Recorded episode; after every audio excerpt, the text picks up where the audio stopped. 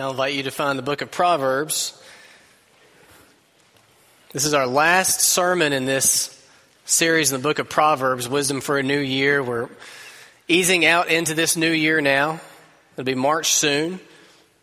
Next Sunday will be the service of remembrance, so we won't be in Proverbs next Sunday. It'll be something more appropriate to the service of remembrance.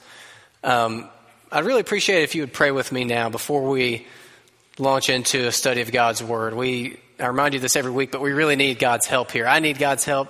You need God's help. This is a supernatural exchange when God speaks to us through His Word. So let's bow together and, and ask Him for His blessings.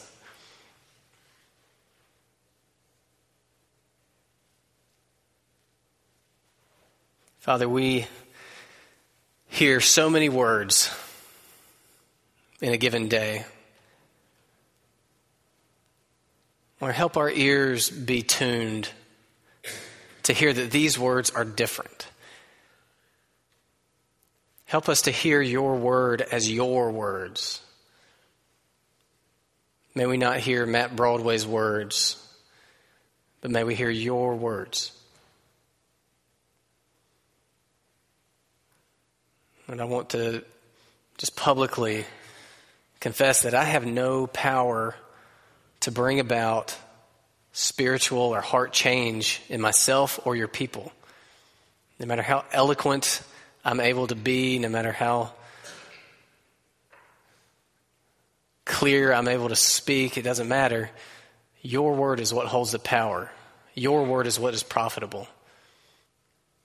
So I lean on that promise that your word never goes forth without accomplishing its purposes. And I trust that you have purposes you want to accomplish in our hearts today. So please enable me to serve your people well and enable us to listen, to really listen attentively and to absorb what we hear from your word and to internalize it and respond obediently and humbly to it. Help us to be changed by these next few moments in your word. And we will give you all the glory for it in Jesus' name. Amen. Thank you. Really appreciate it when you pray with me at the beginning of the sermon. Um, I've been thinking a lot about words this week. The name of the sermon this morning is Wisdom in Words. I've been working through Proverbs and just picking a topic each week, and this week I landed on words and our speech. And I did a little research, and most people agree that the average American speaks about 16,000 words in a day. That's an average, and, and I looked at several different studies, and that just seems to be about the figure that the scientists agree on. Most of you speak somewhere in the ballpark of 16,000 words per day. Some of you way more than that, but we're not going to point fingers. You feel like you might be. Some of you way less than that.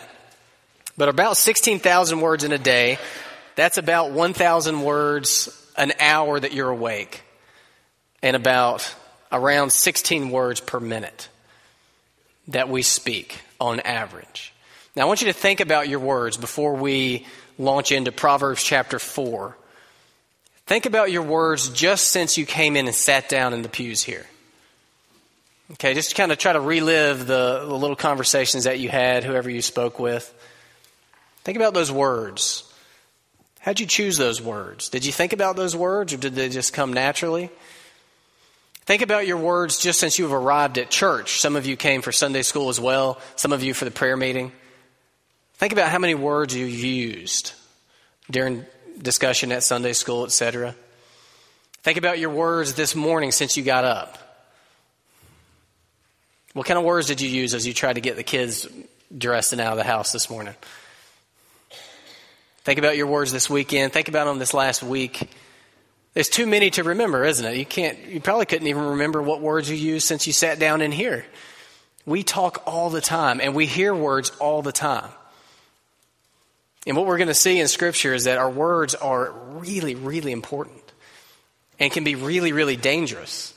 In fact, I'd like to let James introduce this sermon for me. You don't have to flip over here, just listen to what James says in James chapter 3. James says,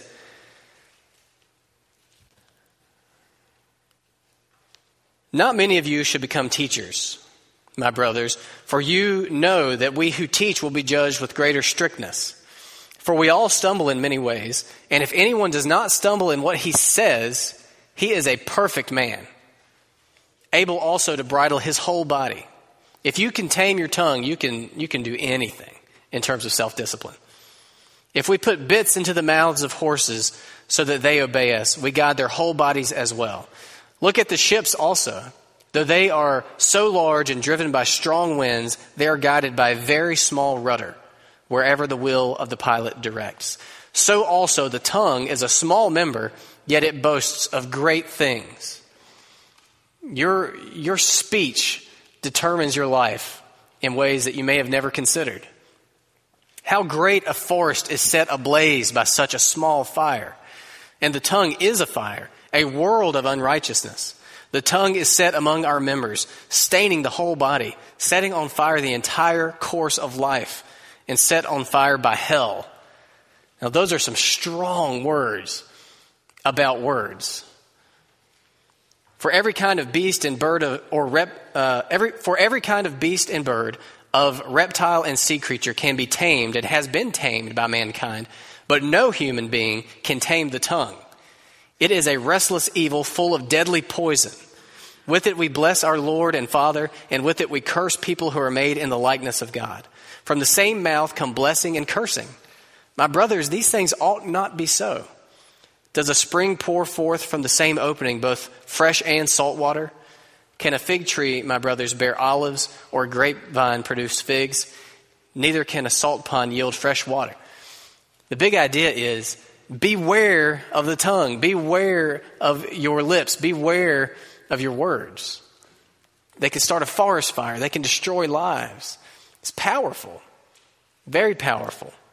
And as I've studied Proverbs, and I knew I was going to do wisdom and words today, and I started trying to synthesize what Proverbs says about words, and it's just too much.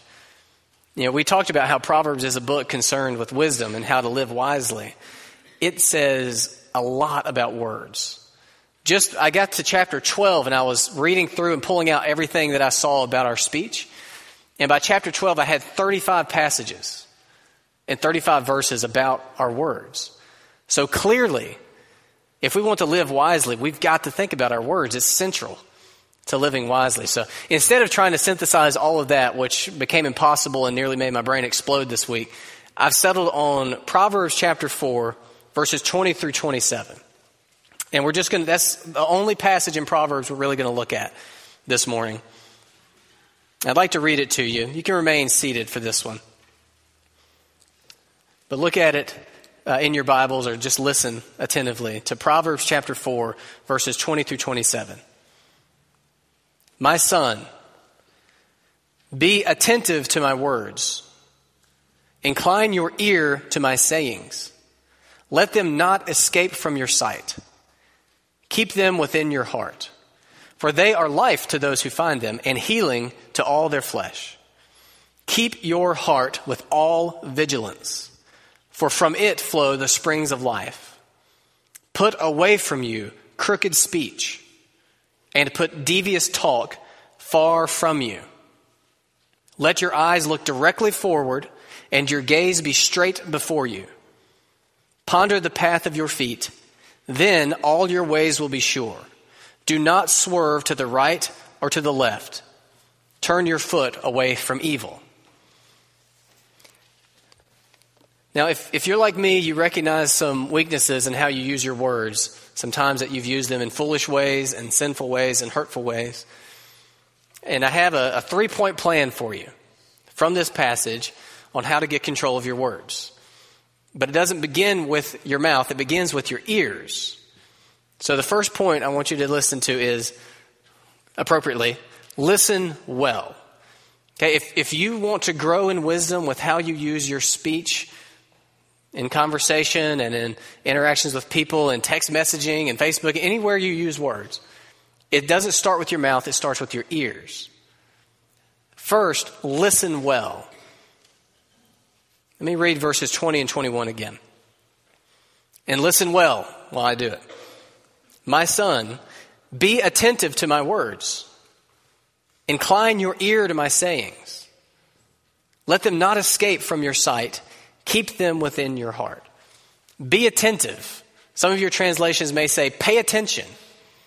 Look, look up, engage with these words. Have any of you seen those as a commercial for some sort of deodorant? Maybe it's Dove or something. And it shows people, real people, in an airport, and they've uh, set up this massive prank where they, they create a fake news program where it says that that person is wanted. And they have their picture on the TVs all through the airport. And it says they're wanted by the police, and they have uh, fake police officers walking around with flyers with the person's face on it. And you see the camera trained on these people, and they're just reading their book and waiting for their flight. And then you see them when they see their face on the news, and you see the change come over them. They, they go from just sort of staring off into space or lost in their own thoughts to they start paying attention. They start being attentive. And it, the, the gag of it is, you know, did you put your deodorant on today because you'd be sweating it out if all of a sudden you were wanted or something? Didn't work too well because I don't remember who, whose commercial it was. But that's sort of what he's saying. This is about you. Pay attention. What he's, what God through verses 20 and 21 is wanting to happen is that same thing for you to see your face all of a sudden come up in these words. This is for you. My son, be attentive, pay attention. Incline your ear, open your ear up, listen. Yeah, as I was researching words, I told you we speak about 16 words per minute. Um, similar scientists have done studies on how much we hear and we hear in America roughly 100,000 words per day. I don't know how they did the studies, but that's what the scientists say. So I assume that they're somewhere in the ballpark. 100,000 words. Now, not all those words are equal. Some of those words just need to be sloughed off and ignored. But some of those words you need to pay attention to and you need to open your ears up. And God's words are those types of words. So right now, you may be sleepy, you may be hungry. You may be angry. I don't know what you're feeling. But do pay attention right now. Do open up your ears right now because you're not just hearing me, you're hearing God's word. So pay attention, be attentive. Verse 22. No, no, no. I've, I've skipped one part I wanted to mention. In verse 21, let them not escape from your sight. Another way you could translate that is don't let them out of your sight. Kind of like some of you who've, who are parents and you've had toddlers before. You can't let them out of your sight. Once they start walking, you can't let them out of your sight. Because they'll go straight for the scissors, or they'll go straight for the stairs, or they'll go straight for whatever they're not supposed to. You've got to keep your eye on them, or it'll get away from you. That's the same way it is with God's Word. Don't let it out of your sight.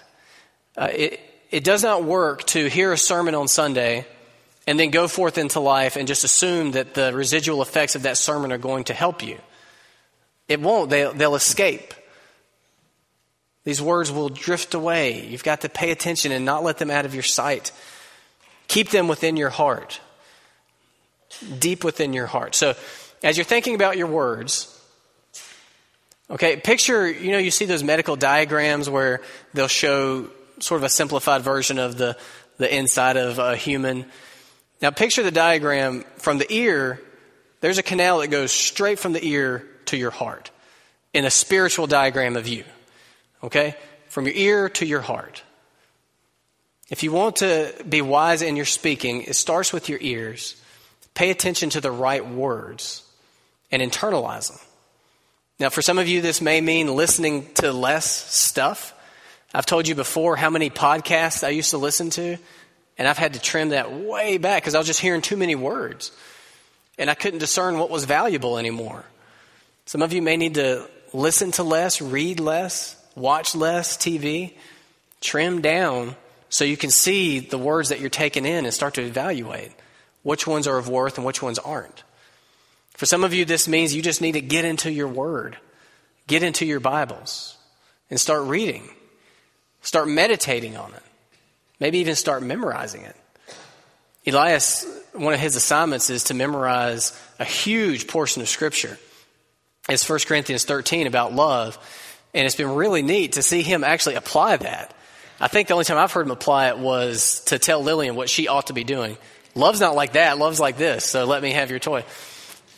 But it has been neat to see that that's in there now. because he's done the hard work to memorize it. Maybe that's the next step for you. I don't know, but the first thing we need to do is listen well. The second thing we need to do is guard our hearts. So the first point has to do with your ears, the second point has to do with your heart. Verse 23 Keep your heart with all vigilance, for from it flow the springs of life. Now, some of your translations don't say keep your heart with all vigilance. Some of yours probably say keep your heart above all else. And really, either way, it's the same idea. This needs to be a priority.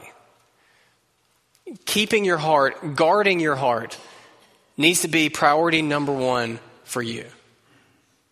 Okay, you need to defend, guard, keep your heart. Because from your heart flows the springs of life or the source of all the rest of your life.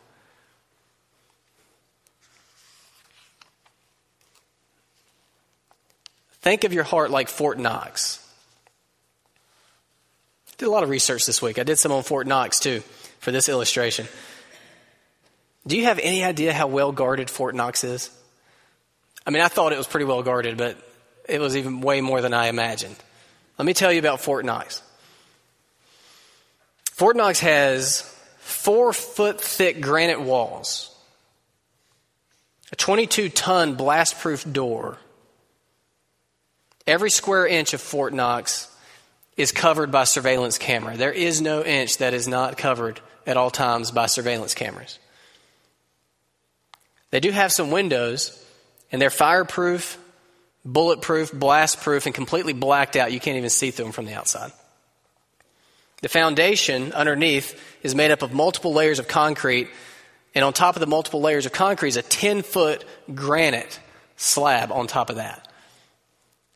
So if you thought you could like tunnel in like a cartoon underneath and get to the goal, you're wrong.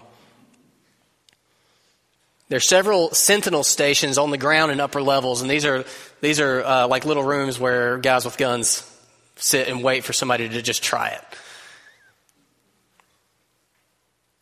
27 inch thick steel and concrete vault, impermeable even to an atomic bomb. Some people suspect that if you dropped an atomic bomb directly on top of Fort Knox, the vault would still remain intact. And then there's these three barriers on the outside of it. There's, there's one that's just sort of a simple fence that goes all the way up to the road. And that's a, a normal fence, but it has motion detectors, so, so they'll know if anybody starts to tamper with that fence. And then a ways closer to the building, there's a 10 foot electrical fence. And then a ways closer beyond that, there's another electrical fence that's patrolled by armed guards. Uh, in, in the midst of these fences are large open areas so that they can you know, do better surveillance in case somebody does get through the first two fences. They have to run, you know, long ways to, to get any further. The original wrought iron fence is still there, and that's closer to the building.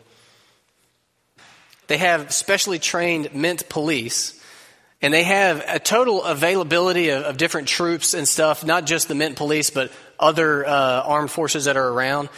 They could have at their disposal 30,000 soldiers, 300 tanks and armed personnel carriers, and attack helicopters and artillery. And then geographically, it's placed in such a way in northern Kentucky where they're safe from any sea attack and then they're bordered by the Appalachian Mountains in the east, so there's really only one direction that you can even try to get to it. And that's just what we know about. And then there's all these things that people suspect that they have defending Fort Knox that we're not even sure about. People suspect that they have something called virtual um, trip wires where they can just sort of know who is anywhere within 15,000 feet of the building anytime. Some people suspect they have something called biometric IDs I don't even know what that is. I don't know what that means. Some people suspect that they have flooding tunnels, like the, the ways to get around that they can trip, trigger something and flood everything. Some people suspect that they have landmines placed around outside. And some people suspect that they have a satellite defense system. So even up from space, they're defending Fort Knox. Okay, now I tell you all this because the same way we guard Fort Knox, the same priority we give to that we as individuals have to give to guarding our hearts. Because if our hearts get taken, the source of everything else that we're able to do is gone. Your heart is Fort Knox. So, how well are you guarding it?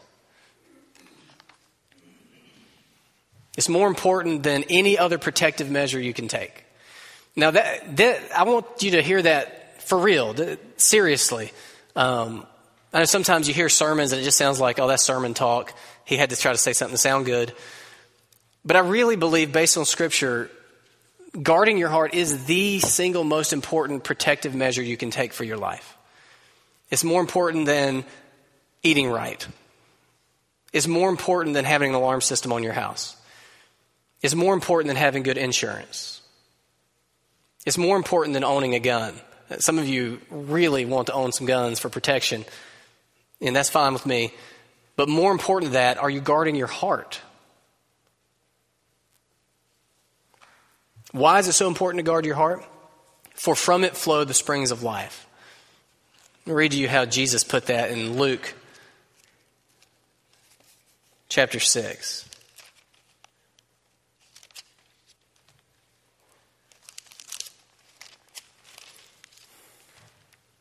Luke chapter 6, beginning at verse 43, Jesus says, No good tree bears bad fruit nor again does a bad tree bear good fruit. For each tree is known by its own fruit. For figs are not gathered from thorn bushes, nor are grapes picked from a bramble bush. The good person out of the good treasure of his heart produces good, and the evil person out of, the, out of his evil treasure produces evil. For out of the abundance of the heart, the mouth speaks. Out of the abundance of your heart, your mouth speaks. That's where those words come from. I think that you know, whenever we fly off at the mouth or get angry and say things we shouldn't, hurt people, or get impatient with our kids and say, you know, mean, cruel things that we wish we didn't say, or say stupid things that hurt people's feelings or embarrass ourselves or just foolish, and we wish we could change our words. I think we think of it on the wrong end. I think we, we think of it as if we could place some sort of a filter over our mouths that would change the way we talk. But our words come from deep, deep, deep within us. We can't just fashion on one of those things like the dogs wore in the movie Up so that they could talk with human words. Some of you know what I'm talking about. That, that doesn't exist for humanity. You want to change your words, you change your heart. You guard your heart. Now, what does it mean to guard your heart? Well, I've read a lot of different takes on that, but I think the simplest approach is to just look at what he says here in the context. In the context, I think his point is guard what you let in there through your ears. And I think we can also say eyes because we read and we see words with our eyes too. Guard what you're allowing in there. So, you know, I had you walk back and think through what you've said over the last week. Think through what you've heard over the last week. What words have you taken in to your heart over the last week? Think conversations. Think radio. Think iPod. Think podcast. Think Facebook. Think Twitter. Think TV. And on and on we could go. What, what are you taking in? Don't think that that doesn't have an effect, because it does. It starts with our ears, moves to our hearts, and then it comes around through our mouths. Now we can start to think about our words. Listen well, guard your heart. And number three, speak straight. You get your ears straightened out, what you're letting in, get your heart straightened out, and then just speak straight. And I get that word straight from verse 24. It says, Put away from you crooked speech. Put away from you crooked speech and put devious talk far from you. Let your eyes look directly forward and your gaze be straight before you. Ponder the path of your feet, then all your ways will be sure. Do not swerve to the right or to the left. Turn your foot away from evil. Put away from you crooked speech. Now, I know some of yours may not say crooked speech, they may have different ways of wording that.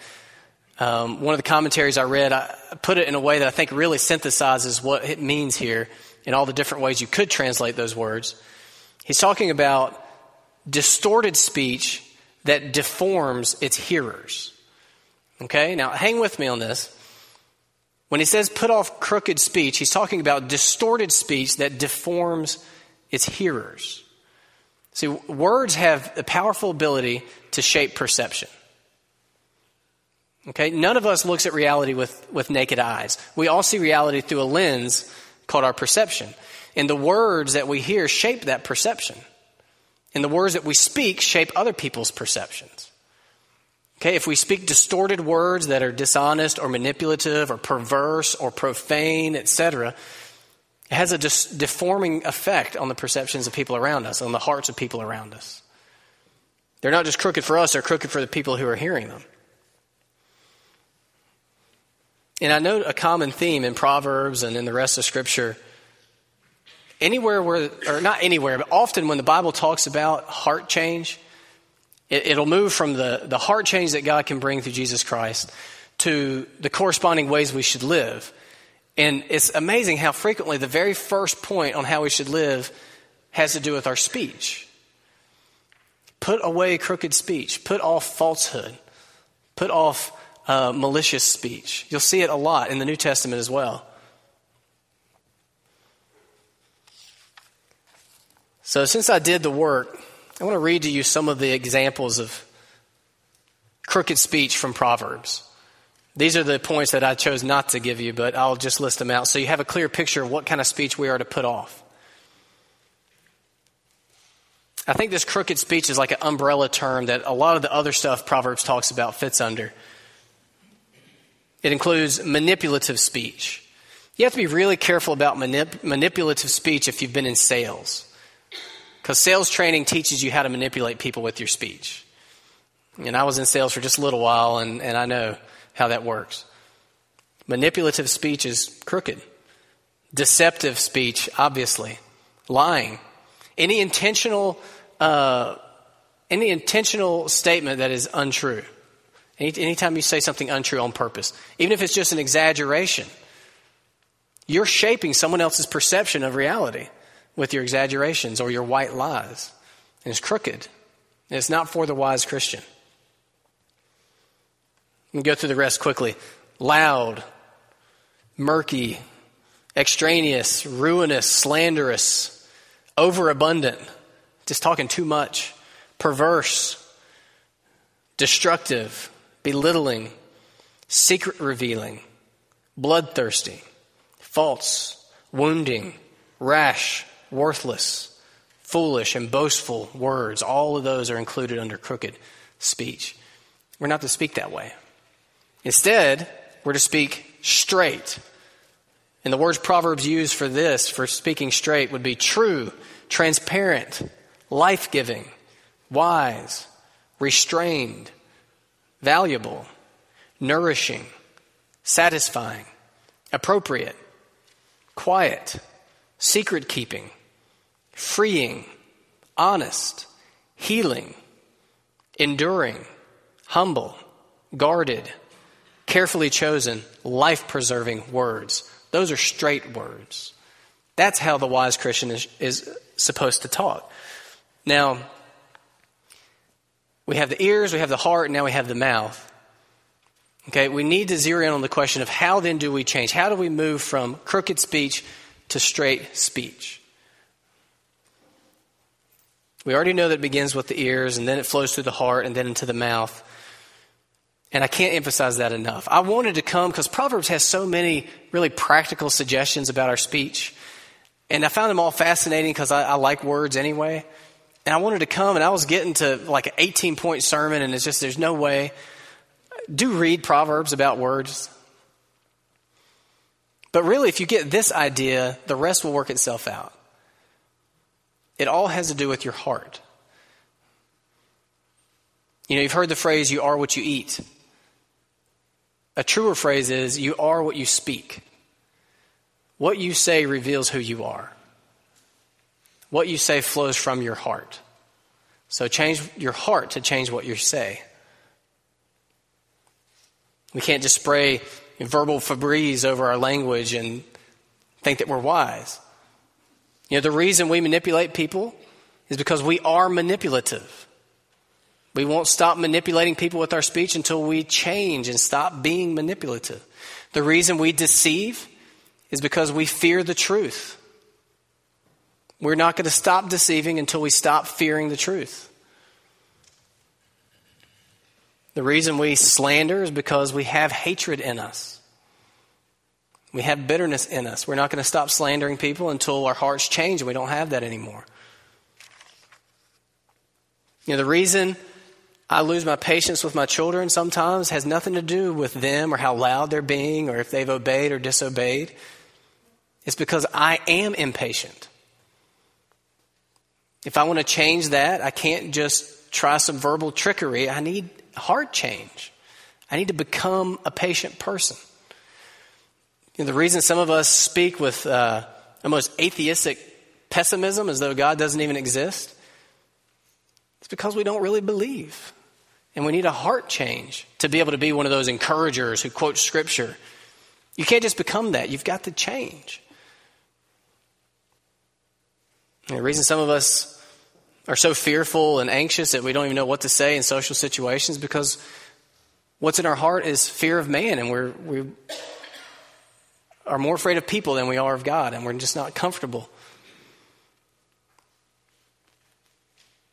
So, our only hope is not tips and tricks, it's heart change. But there's good news here. I'm going to read to you Ezekiel 36 26. Probably pretty familiar to you. This is a promise that God gave to his people. It was foreshadowing what he would do through Jesus Christ.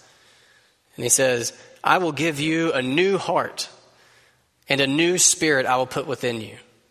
And I will, re- I will remove the heart of stone from your flesh and give you a heart of flesh.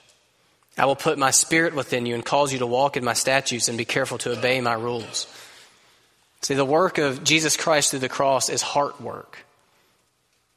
So, whatever verbal problems you have, let it send you straight to the cross. Let it send you straight to Jesus. Let it send you humbly before God to confess, this sin is in me. There, there are not many indicators of who we truly are as powerful as our words. Your words really reveal you. My words really reveal me. Let it send us to the cross. Let it send us to Jesus who died for those sins in here and who offers a way for God to give us a new heart and to change us and to mold us into people who we don't just try to say true things, we are true people who love the truth, who are not afraid of the truth. We don't just try to put on life giving speech and try to say nice things. We are life giving people. We have from our heart springs flowing of, with life. We don't just try to say wise things, we are becoming wise people. And so on. So, the way I'd like to conclude this is just with the time of prayer. It's a time of prayer for the Lord to work His word down into our heart, bring about any conviction that's necessary, and change us. To reveal to us what we might be letting into our heart that we should stop to show us how to guard our hearts, to change how we speak. Would you bow with me?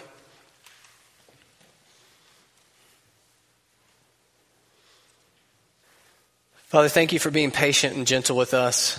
Thank you for addressing all the particulars of our lives in your word. Your word is so practical. I'm so grateful that you you have addressed words and speech and how we talk, and that you've taught us more than just tips and tricks of how to be more eloquent or be more kind, how to avoid putting our foot in our mouth, but that you showed us the deeper things, the mysterious things about how our words flow from our hearts. Lord, you are, your ways are above our ways, and we're grateful. So we invite you now to convict us where we need to be convicted. Show us what's in these hearts of ours. Show us what we've been letting into these ears of ours. Help us to be obedient here. Help us to be attentive and pay attention to your words, the right words, to shut out the evil words. Help us to guard our hearts like Fort Knox. It help us just to live straight lives and speak straight words and look straight ahead and just live for your glory and the good of other people and the, to see disciples made.